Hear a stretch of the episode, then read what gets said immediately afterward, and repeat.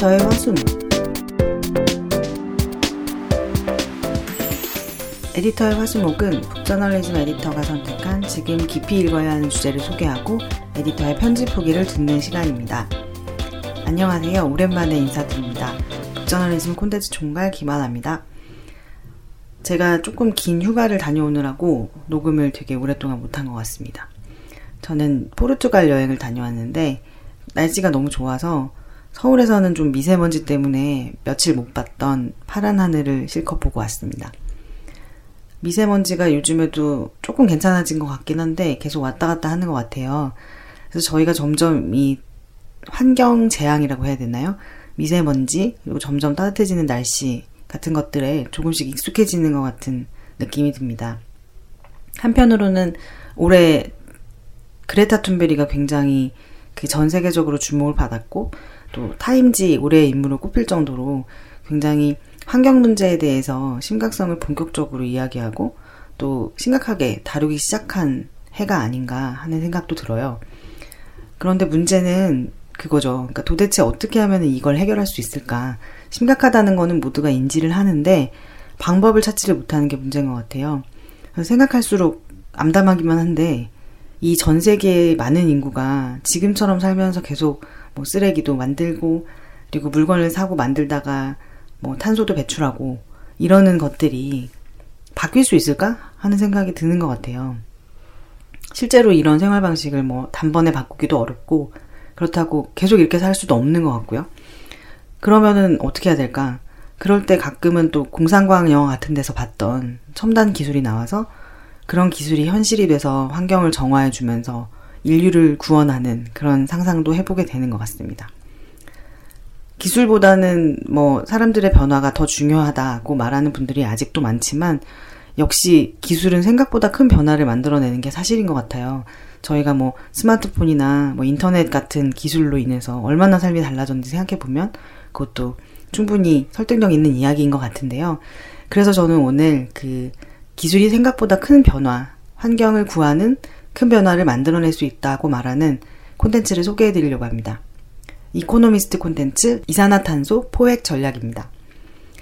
제목부터가 좀 심상치가 않은데요. 이산화탄소 포획. 이산화탄소를 어떻게 포획할 것인가? 온난화의 주범인 탄소를 말 그대로 이렇게 뽑아내서 포획을 할 수 있을까? 하는 생각이 드는데요. 이코노미스트는 그런 기술이 이미 존재한다고 얘기를 합니다. 그러니까 공기 중에서 탄소를 뽑아내는 기술까지 심지어 있다고 얘기를 하는데요. 물론 뭐 상용화를 위해서는 추가적인 연구가 필요하지만 충분히 가능한 방법이 있다는 거죠. 그러면 도대체 이건 어떤 기술일까요? 그리고 그런 획기적인 기술이 있는데 왜 안 쓰는 걸까요? 우선 탄소를 포획하는 방법에 대해서 얘기해 보겠습니다. 그 탄소를 포획하는 기술을 탄소 포집 저장 기술이라고 하는데요. 줄여서 CSS라고 부릅니다. 이 기술은 공장이나 발전소 같은 데서 배출되는 이산화탄소를 회수해서 잡아가지고 압력을 가하면 이게 이산화탄소가 액체 상태가 되는데요. 이 액체 상태의 이산화탄소를 땅속 깊은 곳이나 해저에 묻는 기술을 말합니다. 그래서 이렇게 저장한 이산화탄소는 뭐 연료로 쓰이기도 하고 또 암석층에 매장되어 있는 석유를 추출하는 데 활용되기도 한다고 하는데요. 일부 기업들은 우리가 뭐 쉽게 말하면 버려진 나무라고 할 수 있는 그 나무 펠릿, 목재 펠릿 같은 바이오매스를 활용해서 탄소를 포집하고 저장하는 시설도 만들고 있어요. 이게 어떤 개념이냐면요. 어, 공기 중에 있는 탄소를 나무들이 흡수를 하잖아요. 그러면 나무 안에 탄소가 있는 겁니다. 그래서 나무가 불에 타거나 뭐 훼손이 되거나 할 때 이제 탄소가 방출이 되는 것인데 그렇게 방출되는 어, 탄소를 갖고 있는 나무들을 모아다가 그 나무를 태우면서 이제 에너지를 만들어내는 거예요. 그러면 당연히 그 과정에서 또 이산화탄소가 나오겠죠? 그럼 그 이산화탄소를 포획해서 또 저장을 하는 그런 시스템을 만드는 거라고 합니다. 그리고 앞서서 말씀드렸던 그 공기 중에서 이산화탄소를 뽑아내는 그 기술을 만드는 회사가 대표적인 기업으로 캐나다 기업 카본 엔지니어링이라는 회사가 거론이 되는데요. 회사 이름 자체도 사실 카본 엔지니어링이니까 정말 그 탄소를 뭐 엔지니어링을 한다라는 의미인 것 같아요. 그래서 공기 직접 포집이라는 기술을 개발하고 있는데 이 기술은 상당히 어려운 기술이어서 현재는 뭐 개발 단계에 있다고 합니다. 이렇게 대기 중에 이산화탄소를 제거하고 또 나오는 이산화탄소를 잡아서 저장하는 이런 류의 기술 전체를 포괄하는 용어가 역배출인데요. 영어로는 네거티브 에미션입니다. 역배출은 배출되는 탄소를 줄이는 것만으로는 이제 환경을 살릴 수가 없다라는 공감대가 이미 형성이 됐잖아요. 이런 상황을 감안했을 때 반드시 필요한 기술이라는 주목을 최근에 받기 시작하고 있어요. 저희가 뭐 파리 협정 같은 이제 전 세계 국가들이 모여서 탄소 배출을 줄여서 음, 그 지구가 더워지는 그 속도를 늦추고자 하는 노력들을 하고 있는데 그 노력이 사실상 지금 우리가 배출하고 있는 양을 완전히 획기적으로 줄이지 않는 한 어렵다는 것이 사실 모두들 확인을 한 상태이잖아요. 그래서 이제는 이제 배출한 그 이산화탄소를 다시 포획을 해가지고 저장하는 쪽으로 동시에 그런 기술도 같이 개발이 돼야 된다라는 공감대들이 형성되고 있다고 합니다. 그런데 이런 좋은 기술이 왜 그러면 우리는 모르고 있는 걸까? 그래서 실제로 이게 많이 쓰이고 있는 건지 좀 이산, 이코노미스트가 알아봤는데요. 세계에 약 2,500개의 석탄 화력 발전소가 있다고 합니다. 석탄 화력 발전소가 이산화탄소 배출의 주범이기도 하죠. 그리고 수천 개의 천연가스 화력 발전소가 있고요. 철강 공장, 시멘트 공사장 같은 그런 탄소 배출을 많이 하는 중공업 시설들이 굉장히 많습니다. 그래서 도합 2,500개라는 건데요. 이 2,500개의 시설들이 이산화탄소를 포집하는 설비를 갖추고 있느냐를 봤더니 2,500개 중에 19곳이었다고 해요. 그래서 이 포집 설비를 통해서 얼마나 모았나를 계산해 봤더니 연간 4천만 톤이었는데 전체 배출량의 0.1% 수준이었다고 합니다. 그러면 이렇게 왜 안 쓰는 걸까요? 이렇게 좋은 게 있는데. 문제는 돈을 들이고 인력을 들여서 설비를 설치해야 하는데 그럴 유인이 없다는 겁니다. 실제로 많은 국가에서 탄소를 배출하는 데에 특별한 뭐 벌금이 있거나 아니면 탄소를 포집했을 때 인센티브가 있지 않습니다. 그래서 기업들이 뛰어들 이유가 없는 거죠. 게다가 기후변화 운동에 앞장서고 있는 어떤 환경운동가들 중에 일부는 이런 기술을 별로 적극적으로 지지하지 않는다고 해요. 그러니까 환경 파괴의 주범이고 환경 파괴를 일으킨 기업들이 사업을 계속 이어가면서 환경 문제에 참여하는 척 한다. 그렇게 보이도록 뭔가 전략을 세우는 거다라고 비판을 하는 거죠. 물론 뭐 사실 기업들은 이익을 얻기 위해서 탄소 포집 기술에 관심을 보이고 있습니다.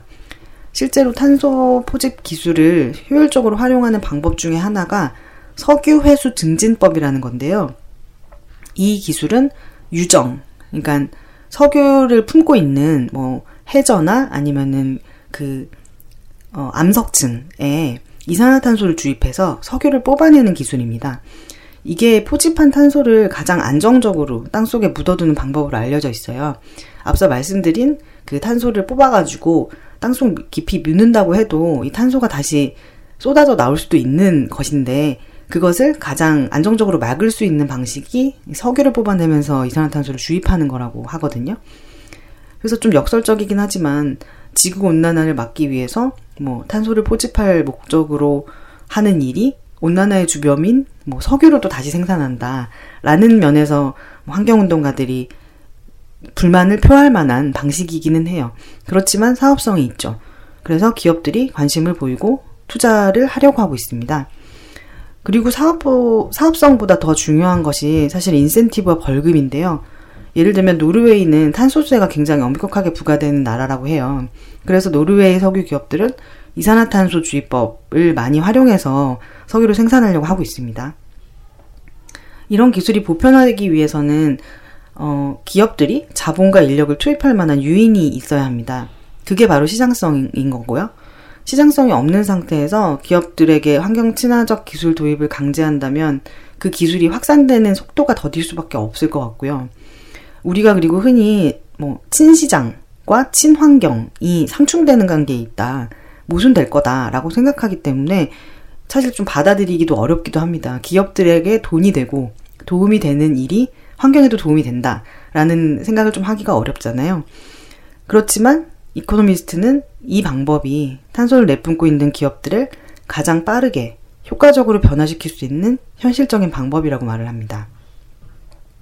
기술이 사실 모든 것을 해결해 주는 것은 아니죠. 하지만 기술로 해결할 수 있는 일이 있다면 연구하고 투자할 만한 가치가 있지 않을까 저는 그렇게 생각을 합니다. 특히 우리가 해결하고자 하는 그 문제가 기후변화라면 더욱 그렇다고 생각을 하고요. 제가 밑줄 그은 문장이 하나 있는데 읽어드리겠습니다. 새로운 시장을 찾아내고 기술 혁신과 규모의 경제를 통해 비용을 낮출 수 있다면 하나의 해결책이 될 수 있을 것이다. 하지만 현재로서는 대기 중으로 뿜어져 나가는 이산화탄소의 대부분이 아주 오랫동안 지금과 같은 상태로 머물러 있을 것이다. 오늘 소개해드린 이산화탄소 포획 전략을 비롯한 이코노미스트 콘텐츠는 저희 북저널리즘이 매주 수요일 오후 4시에 발행하고 있습니다. 북저널리즘 정기 구독 서비스 프라임에 가입하시고 매주 업로드되는 콘텐츠를 만나보셨으면 좋겠습니다. 오늘 방송은 여기까지입니다. 저희가 더 발전할 수 있도록 구독, 좋아요, 댓글, 피드백 부탁드릴게요. 에디터의 화수목은 북저널리즘 웹사이트, 네이버 오디오 클립, 아이튠즈, 팟빵, 팟티, 유튜브에서 들으실 수 있습니다. 그럼 다음 시간에 뵙겠습니다. 감사합니다.